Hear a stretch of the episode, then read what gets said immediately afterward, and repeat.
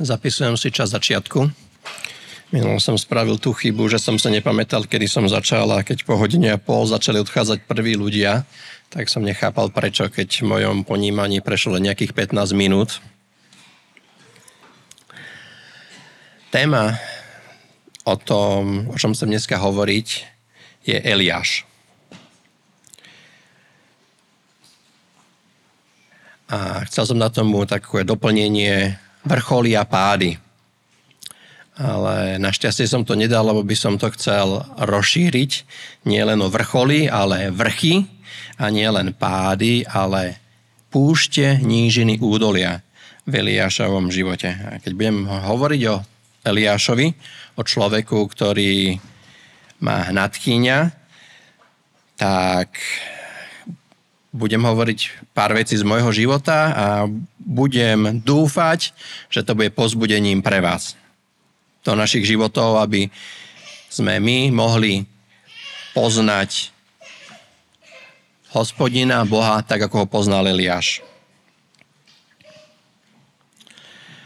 Keď Martin povedal, že každý má mať jednu vetu, tak to by bolo ideálne, čo by som ja chcel povedať, aby jednou vetou som tu mohol skončiť ale tých vied mám viacej. Ja mám pre vás niekoľko citátov z Biblie a slubujem, keď som si dneska skoro ráno čítal túto prípravu, tak netrvala dlhšie ako 28 minút. Tak ak budem veľmi nervózny, tak to bude 20 a keď sa veľmi rozrozprávam, tak hodina, na ktorú som dostal povolenie od Michala.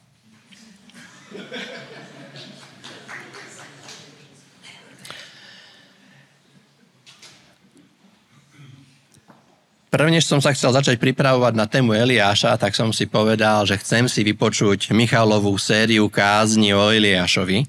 Ak si pamätáte, boli ich 21.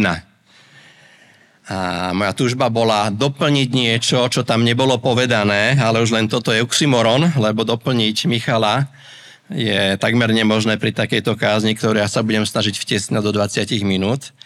Ale som si to vypočul až potom, čo som si urobil prípravu a bol som rád, že tie veci, ktoré som už mal napísané v tom, čo on hovoril, sa opakovali a bolo to niečo, čo som ja mohol opäť načerpať a utvrdiť sa v tom. Takže ak sa niekomu bude dneska zdať príliš krátke to, čo budem hovoriť, lebo niektoré veci len preletím a zastavím sa pri niekoľkých udalostiach, tak vám odporúčam si vypočiť túto sériu opäť.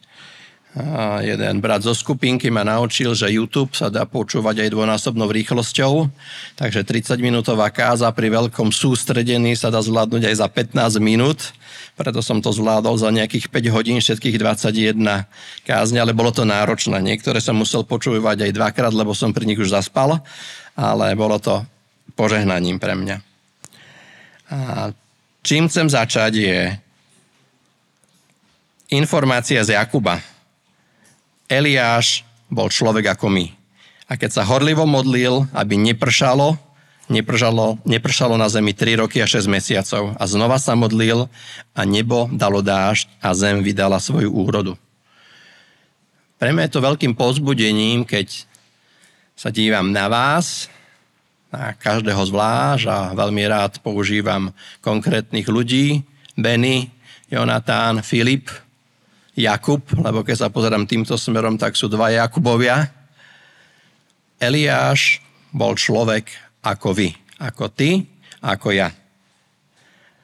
A nie len v tých pádoch a možno, že zlyhaniach, ktoré vidíme v jeho živote, ale aj v tom, aký bol veľký. A to, čo chcem, aby nezaznelo, že Boh má s vami, s tebou, so mnou rovnaké plány, rovnaké túžby si nás použiť vo svojom Božom pláne pre jeho ľud, pre tento svet, ako si použil Eliáša. Celá Michalova séria bola o tom byť Eliášom v dnešnej dobe. Ja sa chcem zamerať na to, že Eliáš, keď zažil tie svoje vrcholy a stretnutia s Bohom na vrchu, nasledovali aj ťažšie obdobia. A chcem hovoriť o možno že ťažších obdobiach v mojom živote, ktoré som mal v minulosti a o tom, že Boh je stále verný, Boh je rovnaký. Že nemusíme prežívať non-stop nadšenie, úplný rad, úplnú radosť, entuziasmus, ale vieme, že Boh je s nami. V každej chvíli drží veci pevne pod kontrolou. Meno Eliáš znamená hospodín je môj Boh. Veľmi rýchlo prečítam také najznámejšie udalosti z Eliášovho života a chcem, aby to bolo pre vás takým takou návnadou toho, že tých sedem a niečo kapitol, pár veršov z 8. kapitoly, ktoré začínajú od prvej knihy kráľov, od 17. kapitoly prvého verša až do druhej kapitoly, druhej knihy kráľov, druhej kapitoly 14. verša, si viete prečítať vo veľmi krátkom čase. Alebo ak si to pustíte, ako ja, čo obľúbujem na, U, na YouVersion, tak do pol hodiny máte tento celý prierez v úplnom znení toho, čo Eliáš zažil, čo sa dialo v Izraelskom kráľovstve. A chcem, aby to bolo pre vás pozbudením. To, čo môžeme my mať ako nejaký, keď pozeráte film, nejaký či už dobrodružný alebo nejaký, nejaký akčný film, tak je to tak zhustené, že udalosti, ktoré sa dejú niekoľko hodín, dní, mesiacov dokážete natlačiť do veľmi krátke obdobie. Tak chcem, aby aj toto, čo budeme dneska hovoriť, bolo takým zhustením toho, čo Eliáš prežíval alebo zažíval niekoľko rokov. A pre vás, aby to bolo návnadou si to vypočuť, prečítať a zamyslieť sa nad tým. Ako som povedal a spomenul, ako doplnok čerešnička na torte, možno vypočuť si tie Michalové kázne, tú sériu celú. Prvá zmienka o Eliášovi je prvej knihe kráľov v 17. kapitole prvý verš.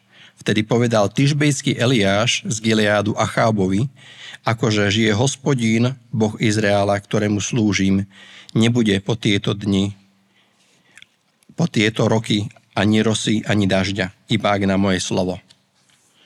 Toto bola prvá vec, čo spravil Eliáš. Ohlásil sucho priamo kráľovi Achábovi.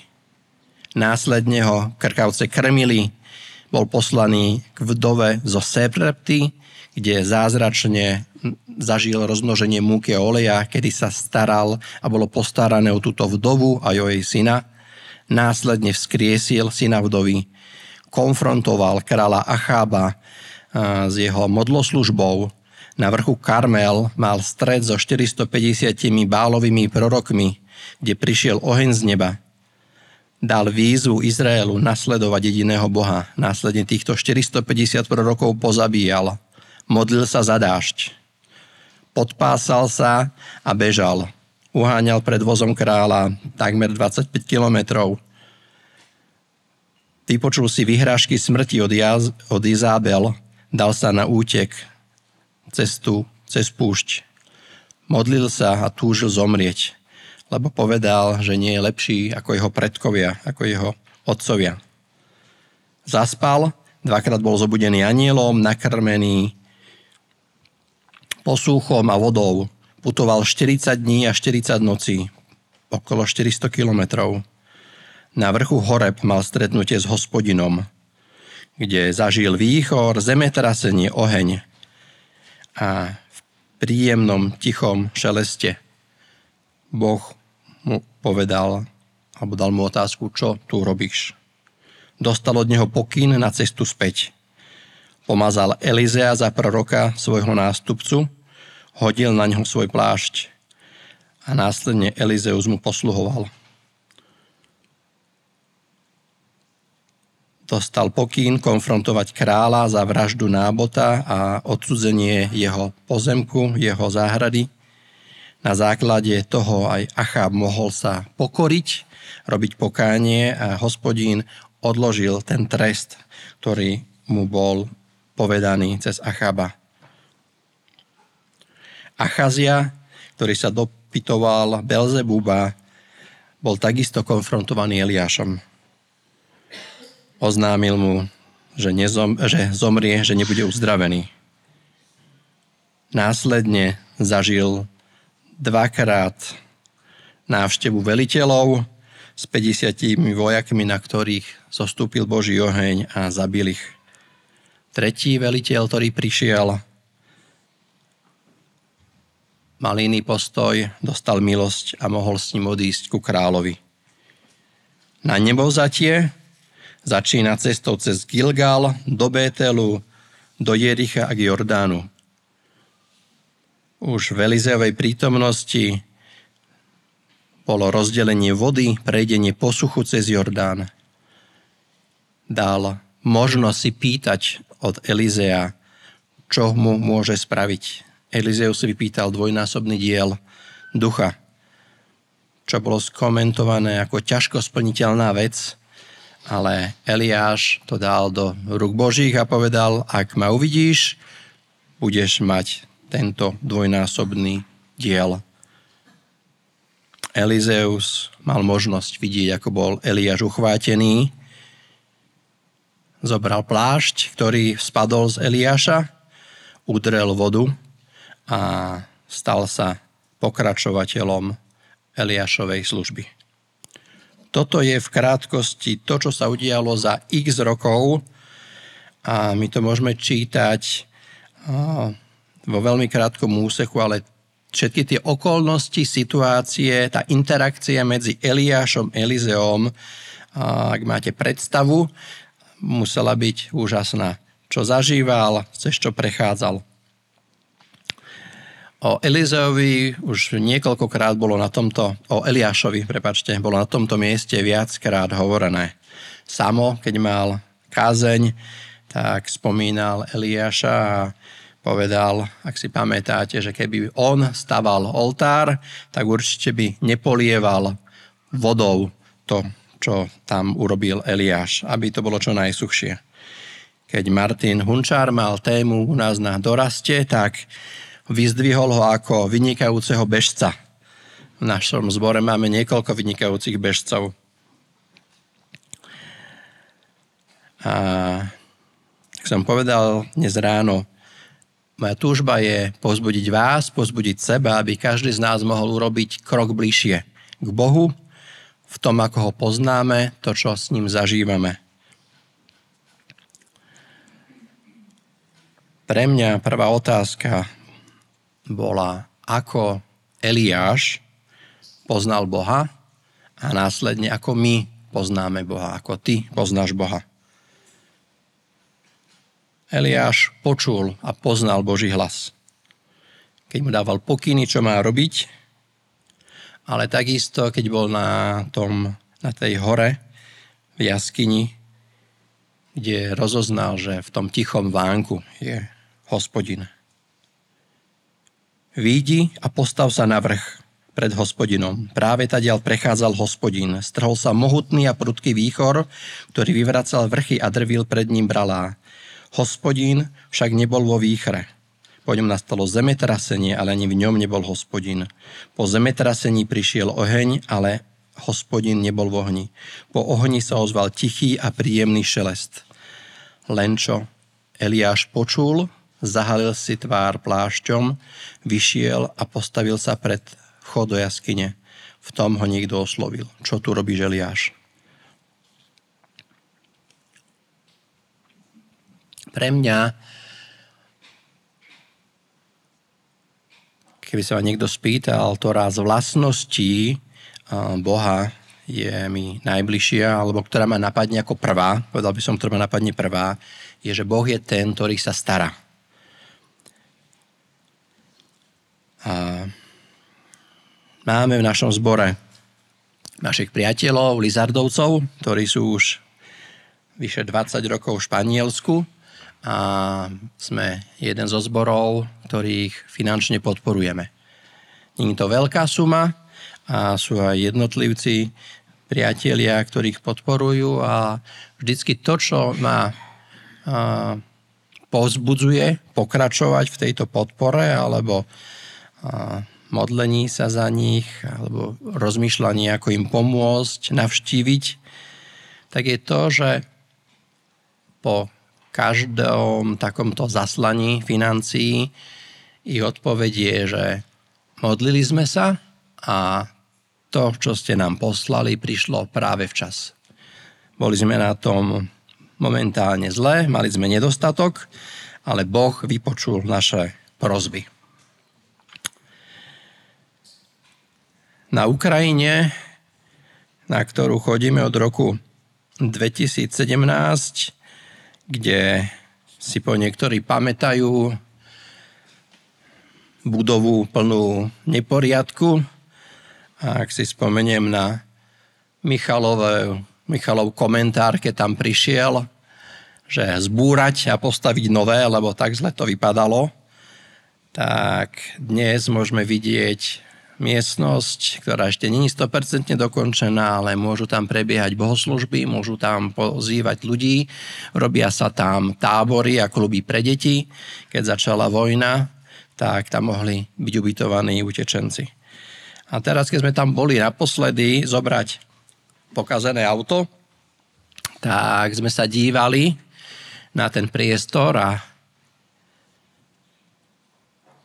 s ďakou Bohu sme mohli skonštatovať, že ten klavír, tá gitara, tie mikrofóny, zosilovač, reproduktory, počítač, mikrofóny, že toto mohlo byť to, čo im prináša požehnanie vďaka vám, vďaka tomu, že sme ostali verní tejto službe.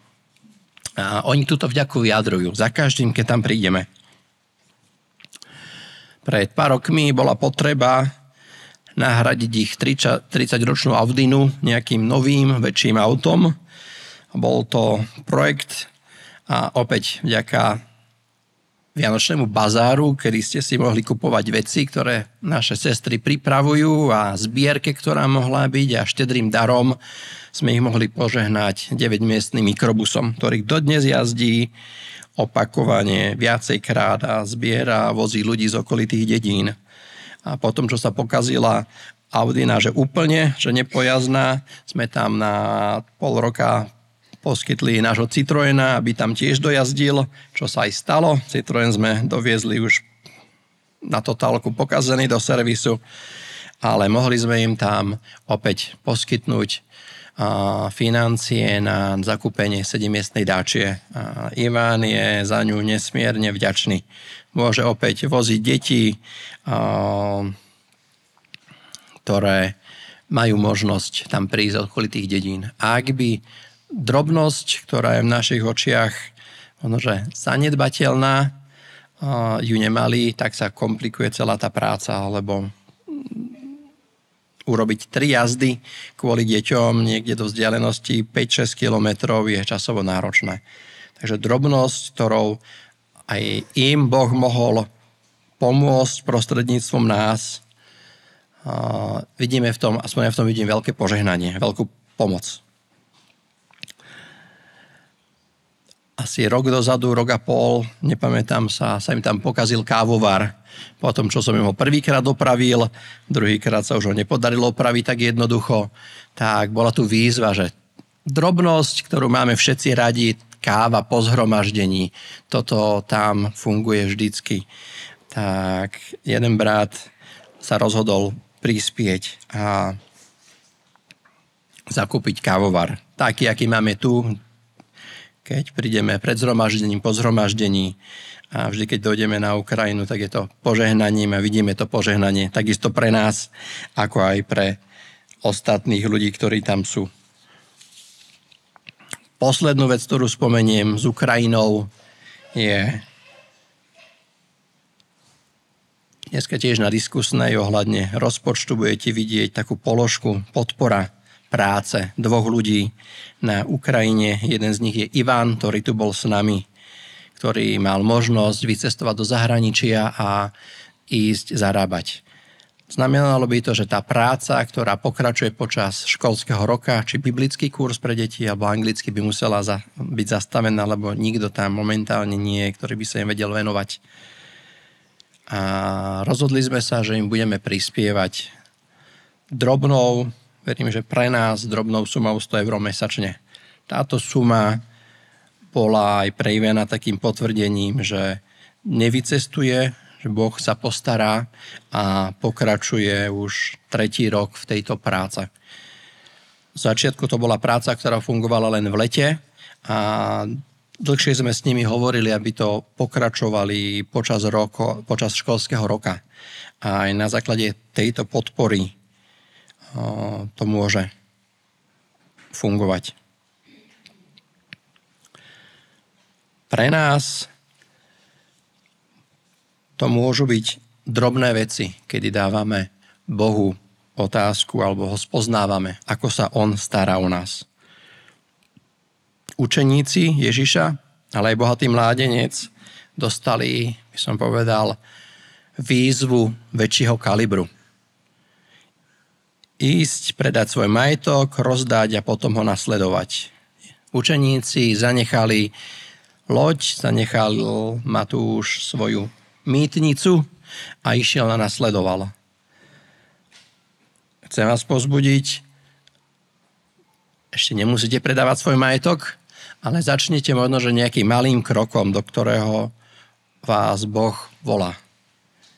A ak si na to netrúfate, tak chcem vás pozbudiť a už toto bolo dneska povedané, nájdete si niekoho, ktorý vás bude môcť povzbudzovať, bude sa za vás modliť, bude môcť pri vás stať.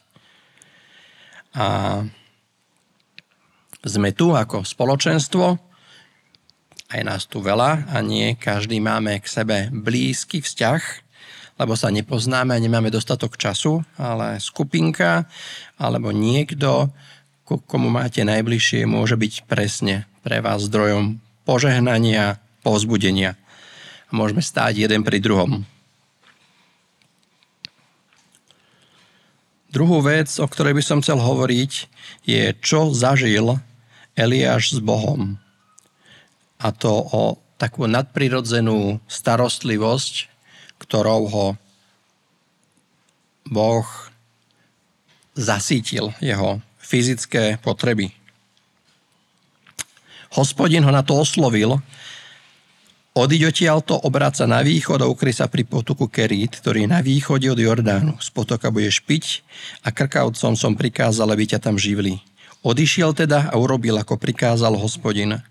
Odišiel a usadil sa pri potoku Kerít východne od Jordánu. Krkavce mu prinášali ráno i večer chlieb a meso z potoka Piela. Druhé miesto. Hospodin oslovil Eliáša, zober sa a odíď do Sarepty, ktorá patrí k Sidonu a usad sa tam. Prikázal som tam totiž jednej vdove, aby sa o teba starala. Tretie miesto. Zrazu sa ho dotkol aniel a povedal mu, vstanec. Poobzeral sa a tu pri hlave mal posúch upečený na žeravých uhlíkoch a krčach vody. Zajedol si, napil sa a zase si ľahol. Na to sa aniel hospodina druhý raz dotkol a povedal, vstaň a jedz, čaká ťa dlhá cesta. Vstal teda, najedol sa i napil a posilnený tým pokrmom putoval 40 dní a 40 nocí až na Boží vrch Horeb.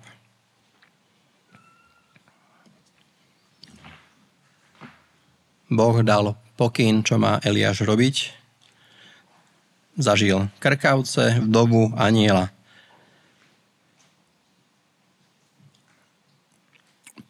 Pre mňa je otázka, ktorú sa pýtam samého seba a chcel by som sa aj vás opýtať, či je v našom živote ešte priestor v nejakej oblasti, ktorej dávame Bohu miesto, priestor, aby sa on o niečo postaral. Alebo máme všetko tak dokonale pod kontrolou vo svojich rukách zorganizované, že Boha nepotrebujeme. A ak žijete vierou a ste každý deň v stave, že prosíte Boha o jeho prítomnosť, jeho pomoc, toto zažívajú väčšinou študenti pri skúškach a pri škole. my, čo už máme školu za sebou, tak už nemáme tie denodenné modlitby za to, aby nás nevyvolali alebo aby sa skúška podarila, keď už sme sa neučili. Ale môžeme mať svoje výzvy. A ak náhodou nemáte, tak sa poohliadnite vedľa seba, či poznáte niekoho, kto takéto výzvy má. A ako by ste mu mohli v nich pomôcť, ako by ste mohli pri ňom stáť v týchto výzvach, cez ktoré prechádza.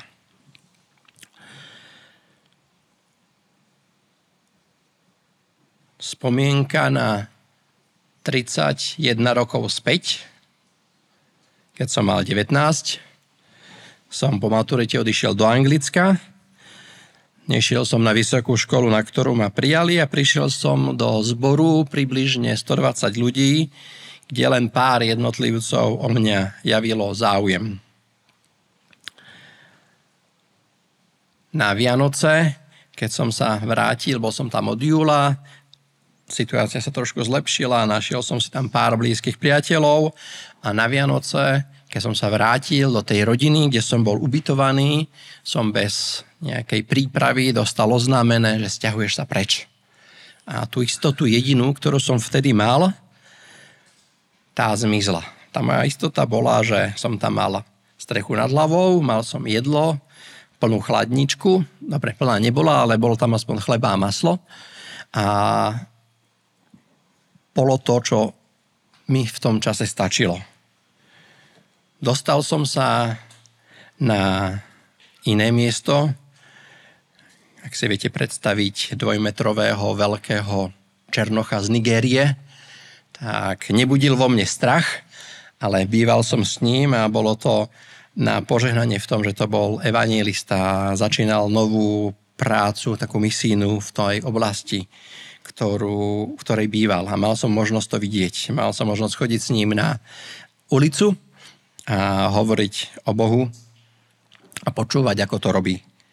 Ale po čase tento človek stratil prácu a situácia sa obrátila tak, že nemal on financie ani pre seba, nie je to pre mňa, aby niečo bolo navarené.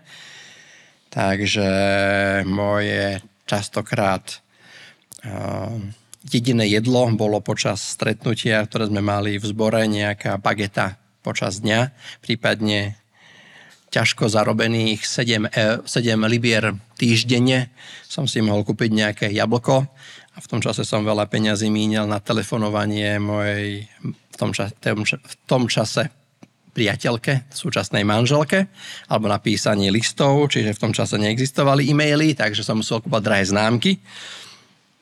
Takže tých financí na jedlo nebolo veľa. Ale bol to opäť moment, kedy som sa ja mohol pýtať vnútorne Boha, OK, dal si ma do situácie, kedy si ma dal z tej istoty, ktorú som mal, do niečoho neistého a nepohodlného. A nebolo to ľahké. A veľa som sa pýtal, či je to to, čo som chcel a čo chce pre mňa Boh. A celá situácia sa vyhrotila do takého stavu, že už to videli aj tí ľudia, ktorí boli zodpovední za ten môj pobyt a presťahovali ma do jednej rodiny. A privítanie v tej rodine bolo, tu je tvoja izba a v kuchyni sú nejaké, teraz to slovo poviem po anglicky, ak kto vie preklad, tak to povedzte, leftovers. Zvyšky. Toto keď som počul, tak som si povedal, že fú, skalu, že do blata, nevadí, tak som išiel do kuchyne keď si viete predstaviť misu plnú zemiakov a karfiolu a veľkú kus jahňacieho mesa, tak som povedal, že tieto zvyšky bude milovať. A pravda bola taká, že táto žena bola zo Sri Lanky, bola najlepšou kuchárkou v zbore a keď prišla nejaká vzácna návšteva do zboru, tak všetci chodili tí hostia k nej, čiže bola zábava stretnúť aj tých ľudí, ktorí boli pozvaní a mohol som byť živený tými zvyškami. Takže viem, čo zažíval, povedzme, ten Eliáš, keď mu nosili krkavce to meso. A to bolo pre mňa takým zadozučinením alebo takým naozaj odpovedou na to, že Boh sa stará. Že Boh sa vie postarať o takú drobnosť, ako je aj jedlo.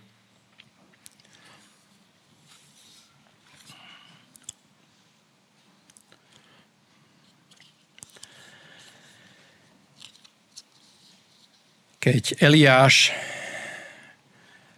urobil na vrchu Karmel to, čo urobil, pozabíjal tých prorokov a budem to považovať za jeden z tých vrcholov.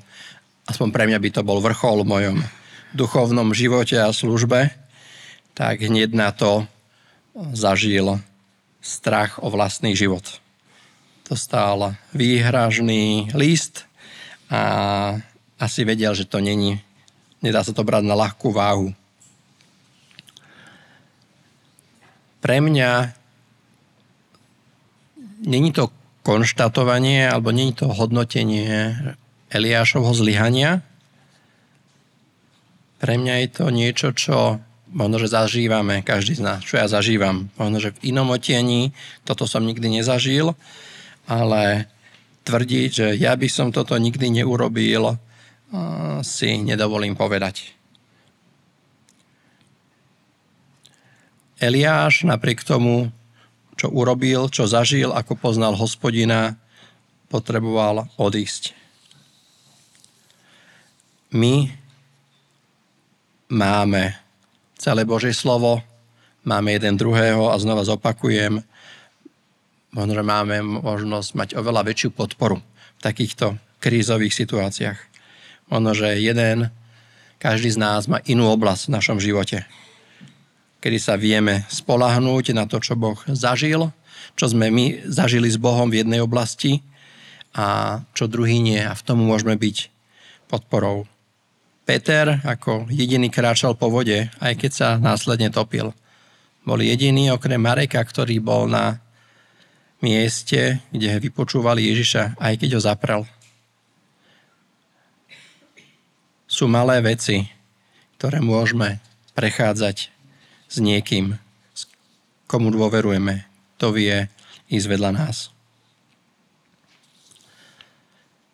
Pre mňa je pozbudením či Jozua alebo Dávid. Dávidov žálom, aj keby som išiel dolinou túone smrti, vo mne evokuje rozprávku o vlkovi a zajacovi, kedy si zajac pospevuje, ja sa nebojím, len aby to nebol vlk a sova. A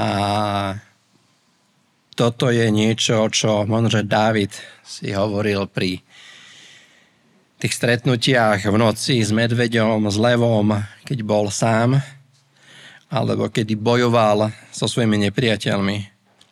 Jozu opakovane Boh pozbudzoval, neboj sa, o čo my viac potrebujeme takéto povzbudenie počuť od Boha a takisto jeden od druhého.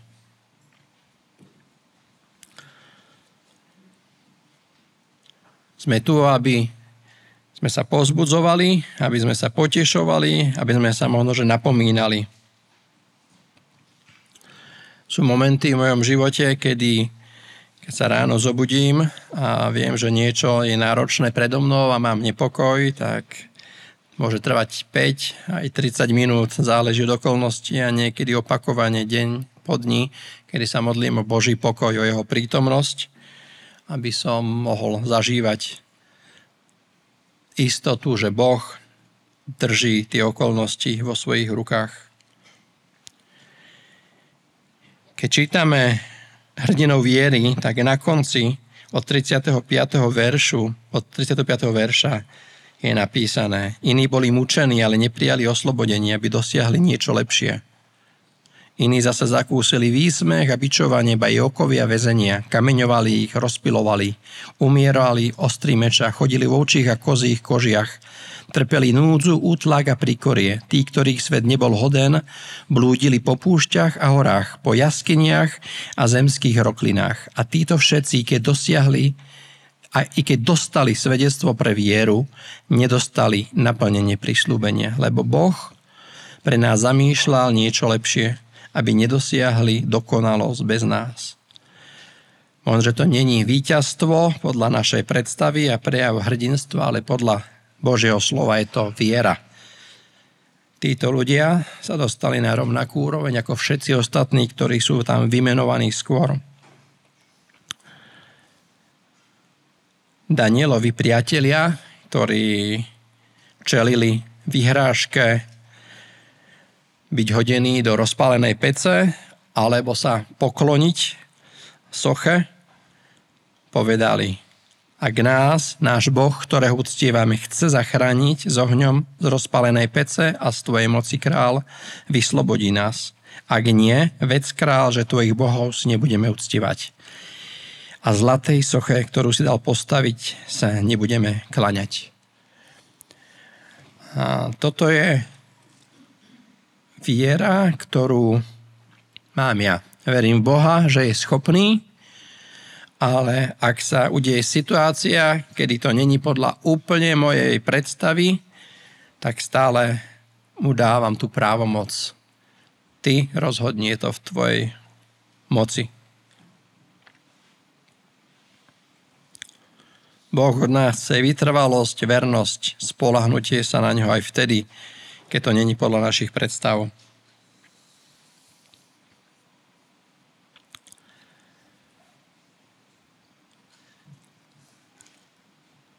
keď som sa snažil prejsť si Bibliu a spomenúť si na ľudí, ktorí, s ktorými bola spätá nejako hora, alebo ktorí na hore niečo s Bohom zažili, tak asi jedna z prvých vecí je Abraham a Izak.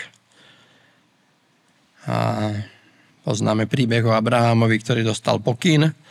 A ja som sa vždy zamýšľal nad tým tínežerom, ktorý tam došiel, alebo mladším tínežerom, nad ktorým už vysí nôž svojho otca a zrazu počuje, nezabíjaj, nerob to. Mojžiš musel x krát vystúpiť na horu, dvakrát pre zákony, lebo prvé hodilo zem. Takisto, keď zomieral, išiel hore.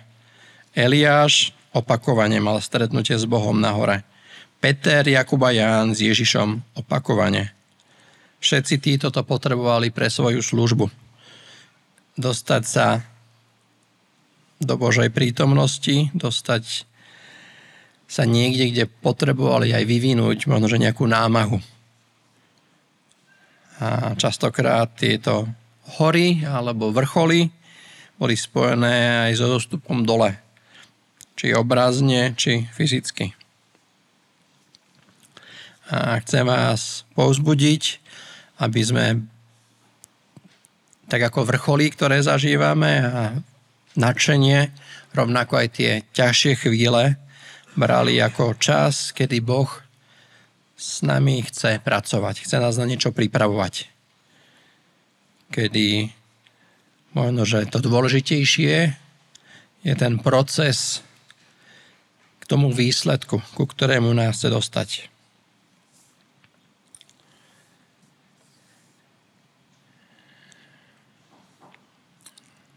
Za chvíľku poprosím Mimu, aby zaspievala ešte jednu pieseň pre nás. A keď ju bude spievať, tak vás chcem pozbudiť, a dokonca nie ja, ale Pavel v Rímanom 12.1. Pozbudzujem vás teda, bratia, pre Božie milostredenstvo, aby ste odovzdávali svoje telá ako živú, svetu Bohu, príjemnú obetu, ako vašu rozumnú službu Bohu nepripodobňujte sa tomuto svetu, ale premente sa obnovením zmýšľania, aby ste vedeli rozoznať, čo je Božia vôľa, čo je dobré, čo mu je príjemné, čo je dokonalé.